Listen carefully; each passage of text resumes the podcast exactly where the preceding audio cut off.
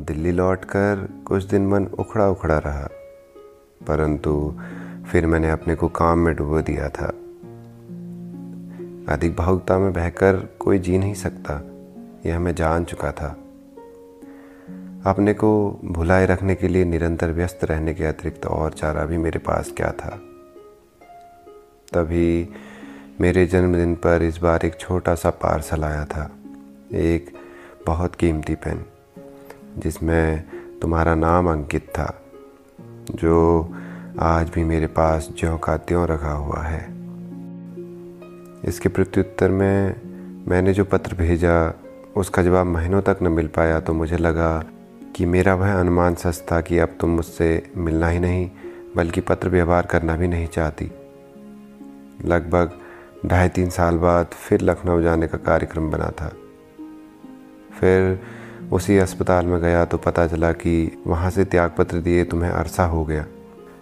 उस घर को भी एक बार देखा, जिसमें कभी तुम रहती थी। वहाँ अब कोई दक्षिण भारतीय परिवार रह रहा था। किसी ने कहा, तुम हरदोई की तरफ़ कहीं चली गई हो। वहीं गाँव में प्रैक्टिस करती हो। किसी ने बतलाया, मानसिक रूप से अस्वस्थ रहने के कारण तुमने नौकरी छोड़ दी थी। आज जीवा घर आया था, पता नहीं कितने महीनों बाद। गर्मी की छुट्टियों में गाँव गया था पहाड़। नैनीताल गए थे जीवा? हाँ लौटते समय दस बारह दिन रुका था। अब तो बहुत बदल गया होगा ना नैनीताल? हाँ बहुत सारे होटल खुल गए हैं भीड़ भड़ा का भी कुछ ज़्यादा है। तुम्हें याद है, जब हम पढ़ते थे तब कितनी शांति थी वहाँ। अंग्रेज़ तब गए गए ही थे, सड़कें साफ़ सुथरी हरे भरे पहाड़, लबालब भरी झील का सड़क तक छलकता जल। कोई मिला था परिचित? कोई नहीं यार, इतने वर्षों बाद क्या कहीं बैठे रहते हैं परिचित? मेरा भाई वहाँ दफ्तर में है, उसी के साथ ठहरा था। हाँ गुरु उसे जैसे सहसा फिर कुछ याद हो आया। लौटते समय लेक ब्रिज पर डॉक्टर अनुमेया को देखा था, सुहास की गाड़ी में। कहते हैं, तराई के थारू आदिवासी क्षेत्र में उसने कोई चैरिटेबल मोबाइल हॉस्पिटल खोला है। सारा खर्च सुहास देता है। सुहास मिला था? नहीं, वह नहीं मिला इस बार। सुना है, बड़ा अच्छा कारोबार चल रहा है उसका। थारू इलाके में अपने पिताजी के नाम में स्कूल भी खोल दिया है। तुम नेहा को देखते ही पहचान गए थे? मैंने कैसा अजीब सा सवाल पूछा था। हाँ हाँ कुछ कमज़ोर सी लगती थी, उखड़ी उखड़ी, उजड़ी उजड़ी सी। ईसाई मिशनरियों के जैसे सफ़ेद कपड़े पहने थे। लंबे अरसे बाद मैं उसी आदिवासी क्षेत्र से होकर घर जा रहा था। वहाँ पता चला कि वह चलता फिरता अस्पताल अब नहीं दिखलाई देता। पहले खटीमा बनबसा सेना पानी में हर हफ़्ते नियमित रूप से आता था। रोगियों को दवाई बांट कर चला जाता था। किसी ने बतलाया, नेपाल की सरहद के उस पार भी थारू रहते हैं, जिनकी स्थिति और भी दयनीय है। हो सकता है तुमने अब वहीं अस्पताल खोल लिया हो। पुल से आर पार आती जाती गाड़ी कई बार लोगों को दिखलाई दी थी।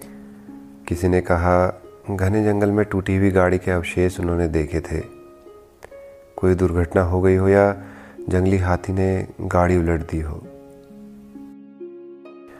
सामने टंगे कैलेंडर की ओर देख रहा था। नारियल के हरे भरे वृक्षों के झुरुंड में तैरती एक लंबी सी पतली नौका। अभी कल ही तो बदला था यह। इससे पहले कोई और चित्र था।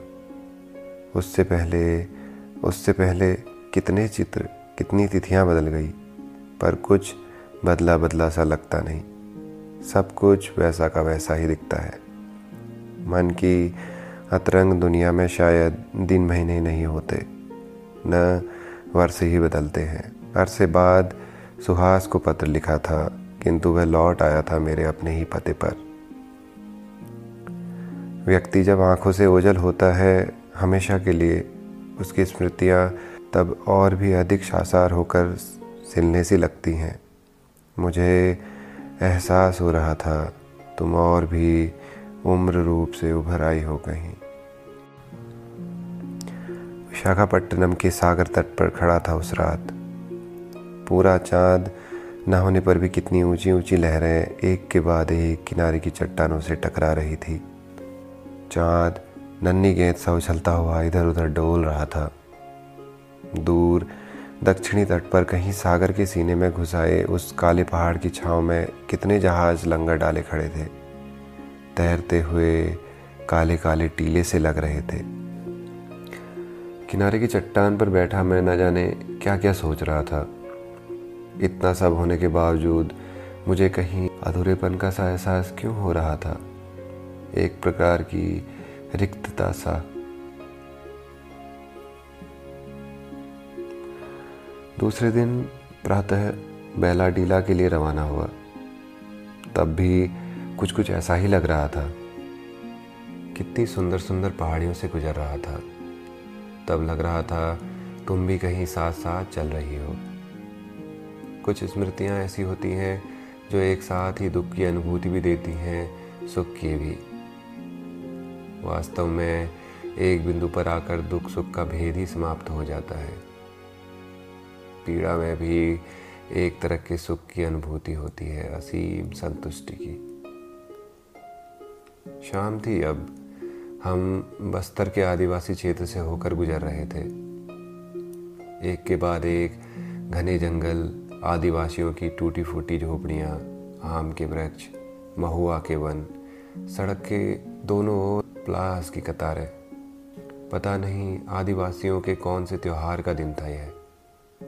जगह जगह बीच सड़क पर लकड़ी के लट्ठे रखकर आदिवासी बच्चे छिप जाते थे। कुछ पैसे देने पर ही वे उन्हें हटाने को राज़ी हो पाते। किलकारी मारते हुए नाचने से लगते थे। सड़क के किनारे किनारे पर बहुत से आदिवासी स्त्री पुरुष चीटियों की सी कतार बनाए चल रहे थे। सबके सिरों पर काली काली पोटलियाँ सी थी। महिलाएँ नाम मात्र की छोटी सी धोती पहने थी। धड़ से ऊपर का शरीर लगभग नग्न साँझ ढल चुकी थी।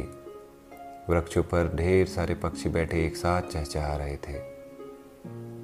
बस्ती यहाँ से दूर लगती थी। प्राणी भी अब कहीं कोई दिखता न था। सोनी सड़क पर गाड़ी हवा से बातें करती हुई सनसनाती भाग रही थी। रात को हर हालत में मंजिल तक पहुँचना जो था। बेला डीला पहुँचने में अभी काफ़ी समय था कि ची की चुपती आवाज़ के साथ पहिए फिसलते हुए सहसा किनारे की कच्ची मिट्टी पर आ लगे थे, भारी झटके के साथ। गाड़ी उलटते उलटते बची थी। हम बुरी तरह घबरा उठे थे। ड्राइवर के चेहरे पर हवाइयाँ उड़ने लगी थी। हड़बड़ाता हुआ वह दरवाज़ा खोलकर बाहर निकल आया था। न जाने कौन सा पुर्जा टूट पड़ा था। बोनट खोलकर टॉर्च से कुछ टटोलता हुआ लगभग आधा भीतर घुस चुका था।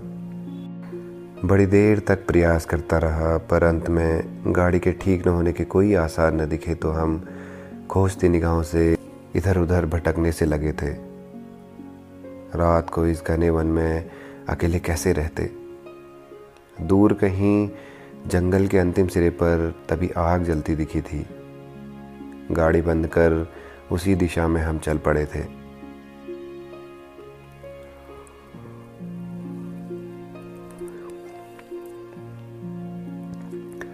आदिवासियों के घास के घरौदे बिखरे हुए थे, अंधेरे में डूबे। बादलों से घिरा होने के कारण लगता था टूटा हुआ चाँद भी कहीं खो गया है।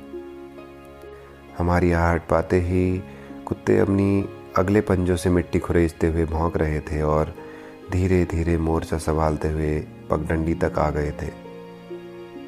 उनके साथ ही कुछ आदिवासी भी घिराए थे। ड्राइवर के हाथ में कुछ चोट लग गई थी। लहू बह रहा था। कुछ देर की बातचीत के बाद वे हमें उस झोपड़ी में ले गए, जहाँ एक प्रकाश बिंदु दूर से झलक रहा था। बाँस की खपच्चियों का एक बड़ा सा दरवाज़ा हाथ खुला था। दीवार की ओर मुँह किए एक छाया सी कुर्सी पर बैठी थी। मेज पर सिर टिकाए। सामने कुछ पुस्तकें बिखरी हुई थी। खुली खिड़की से आ रही हवा में पन्ने फड़फड़ा रहे थे। आहट सुनते ही उसने सिर ऊपर उठाया और मुड़कर देखा। प्रकाश इतना धुंधला, इतना धीमा था कि कुछ भी स्पष्ट दिख न रहा था।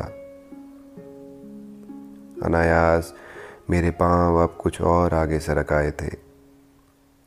विस्मय से सहसा मेरे होठों से निकल पड़ा। मेहा, तुम? उसी तरह शांत स्थिर खड़ी थी तुम। मैं आश्चर्य से तुम्हारे मुरझाए मुखड़े को सुनी सुनी आँखों को सेवार की तरह उलझाए बालों को देख रहा था। सच, कितनी कमज़ोर लग रही थी तुम। आप यहाँ? मैं अब तक तुम्हारी ओर देख रहा था खोई खोई दृष्टि से। बेला डिला जा रहे थे, गाड़ी ख़राब हो गई। हाँ तुम यहाँ कैसे, कब से? मुद्दत हो गई। पहले तो जी हाँ पहले तराई में रही कुछ वर्ष। अब यहाँ अस्पताल खोला है। सरकारी? नहीं नहीं, प्राइवेट? जी हाँ खर्चा वर्चा? कुछ सुहास देता है, कुछ दूसरी संस्थाओं से अनुदान में मिल जाता है। तराई क्यों छोड़ा? सरकारी अस्पताल खुल गया था वहाँ। और भी सुविधाएँ वहाँ उपलब्ध हो रही थी। पर यहाँ इनके पास तो कुछ भी नहीं है। कुछ रुककर मैंने पूछा सुहास कहाँ है? पता नहीं। एक बार गत वर्ष कुछ दिनों के लिए यहाँ अवश्य आया था। तुमने झटपट ड्राइवर की पट्टी मारी थी। रात को भोजन के बाद तुमने अपना छोटा सा अस्पताल दिखलाया था। बड़े विचित्र लोग हैं यहाँ के। चलते चलते तुम कह रही थी खेती बाड़ी कैसे होती है, इन्हें पता ही नहीं है। हल बैल से खेती का तरीका आप सीख रहे हैं। पर कभी कभी बैल के बदले गाय को ही जोत लेते हैं। रोगियों की संख्या यहाँ बहुत दिखती है। कौन सी बीमारी अधिक है? एक ही बीमारी है, सबसे संक्रामक। उसी के शिकार हैं ये बेचारे। कौन सी? तुमने यूँ ही शून्य दृष्टि से देखा था। गरीबी। बतलाइए, इससे भयंकर और कोई रोग है इस संसार में? हाँ कहती तो ठीक हो। मैं बुदबुदा सा रहा था। अभी उसी सर्विस में है? तुम पूछ रही थी, बातों की दिशा बदलती हुई। नहीं, वह तो कब की छोड़ डाली? तो अब? पत्रकारिता में हूँ। लोहे की खानों के बारे में कुछ लिखना है? उसी सिलसिले में बेला डिला जा रहा हूँ। कितनी उखड़ी, कितनी उजड़ी लग रही थी। जीवाणु सच ही तो कह रहा था। दिन भर के लंबे सफ़र से थका, पता नहीं कब सो गया था। पर सारी रात कहीं सितार के तार रह रह कर रो रहे थे। सोए हुए, शांत वातावरण में कैसा करुण स्वर व्याप रहा था। अंतिम मुलाकात कब हुई थी, याद है? एक दिन सहसा तुम्हारा फ़ोन आया था। मैं मेहा बोल रही हूँ, अभी मिल सकेंगे? इस तरह अप्रत्याशित रूप से तुम्हारा फ़ोन आ सकता है, मैंने कभी कल्पना भी नहीं की थी। कहाँ से बोल रही हो? यहाँ दिल्ली आई हूँ, आपके अयोध्या में। कब? आज सुबह। शाम को घर नहीं आ सकती? कुछ अत्यावश्यक कार्यों में उलझा हुआ था। घर का पता देकर अपने को उस समय मुक्त तो कर लिया, किंतु फिर सारे दिन काम में मन नहीं लगा। शाम को भागा भागा घर पहुँचा तो तुम प्रतीक्षा में बैठी थी। रोज इतनी ही देर से आते हैं क्या? तुम्हारे स्वर में उलाहने के साथ साथ अपनेपन का भाव भी निहित था। इसलिए वह झिड़की भी कितनी अच्छी लगती थी। मैं यूँ ही सहज भाव से हंस पड़ा तो तुम भी हंसने लगी थी। यही घर है ना आपका? सामान किस तरह बिखरा हुआ है? एक एक बिखरी वस्तु जतन से उठाकर तुम सहेज रही थी। अकेले रहते हैं क्या? नहीं तो? फिर कौन है? मैं हूँ, और भी बहुत से लोग हैं। झूठ बोल रहे हैं ना? तुम छोटी बच्ची की तरह कह रही थी। लगता नहीं आपके अलावा कोई और रहता है यहाँ? नहीं नहीं, तुम समझ नहीं सकती। इन आँखों से जो लोग दिखलाई देते हैं, उन्हीं का अस्तित्व होता है क्या? हम उनके साथ भी तो रहते हैं, उनके साथ भी तो जीते हैं ना, जो दिखलाई नहीं देते। उनका क्या कोई अस्तित्व नहीं? तुम्हारी आकृति इकाई कितनी भारी हो आई थी। सो तो है, फुसफुसाती हुई होटो ही होटो में तुम कह रही थी। ऐसा भी होता है। आपने कितना सच कहा अब भी वही हो मेहा नहीं, छोड़ दिया है बस्तर। क्यों? आदिवासियों के आपसी झगड़े में अस्पताल जल गया था। वहाँ मन भी नहीं लगता अब। तो फिर वही भटकाव? नहीं, तुमने एक गहरी सांस ली। ऐसा भी नहीं, हर जगह का अन्न जल होता है ना? सुहास का कोई अता पता वह तो कब का मर गया? इतनी बड़ी बात तुम कितने सहज ढंग से सपाट शब्दों में कह गई थी।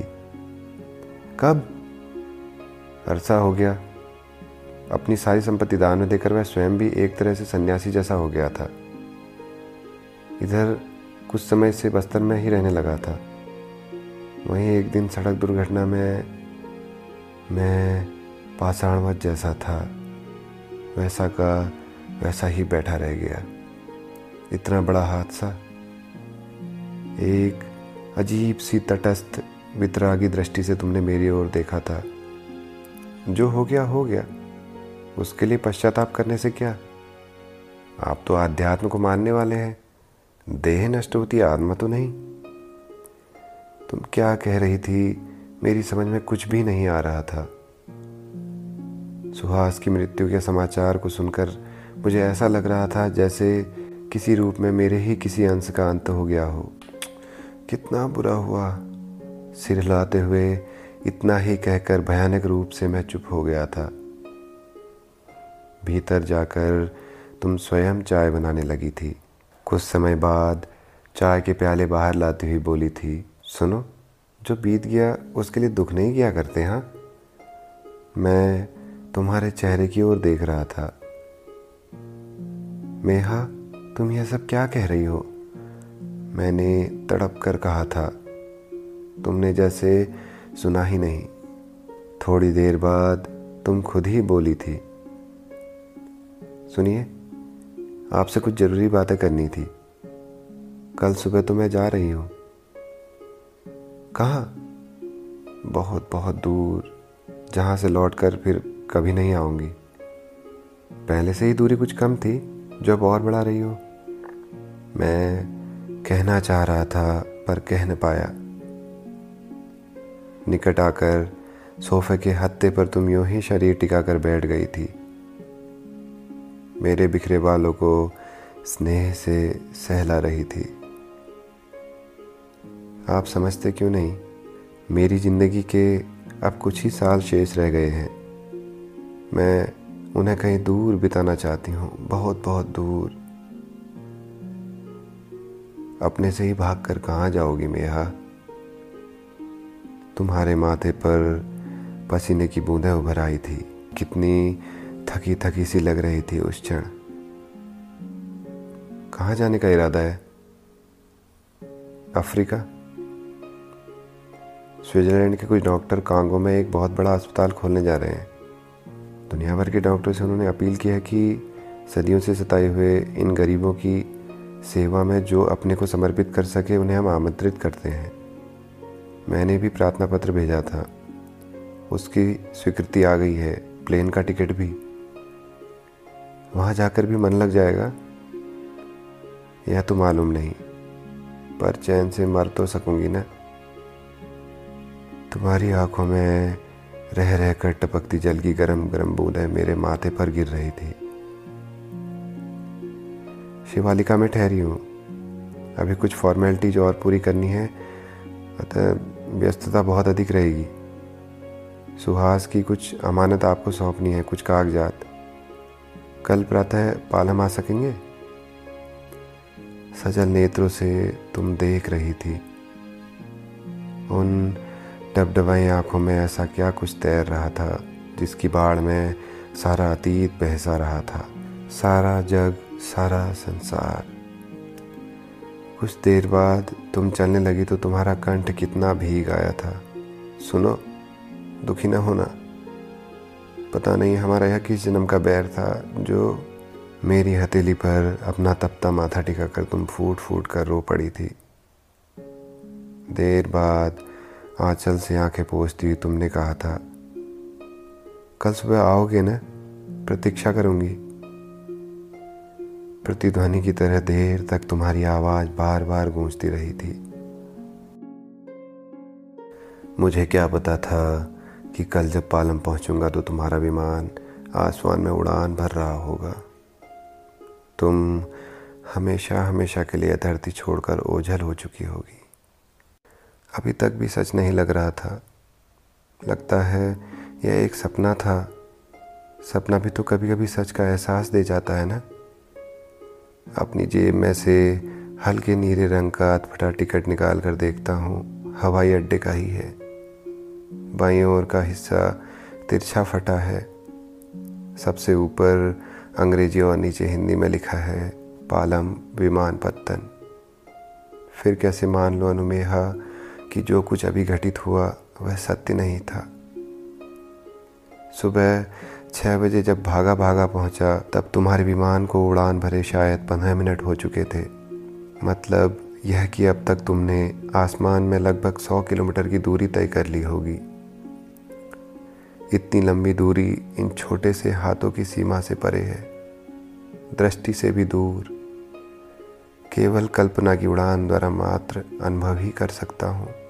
कि इस समय तुम कहाँ होगी? किस पर्वत, किस नदी, किस शहर के ऊपर? हवाई अड्डे पर अनचाहे तुमने पीछे मुड़कर देखा होगा ना? जब सभी यात्री विमान पर चढ़ने के लिए बढ़ रहे होंगे, उसी समय सबकी तरह तुमने भी हाथ हवा में लहराए होंगे।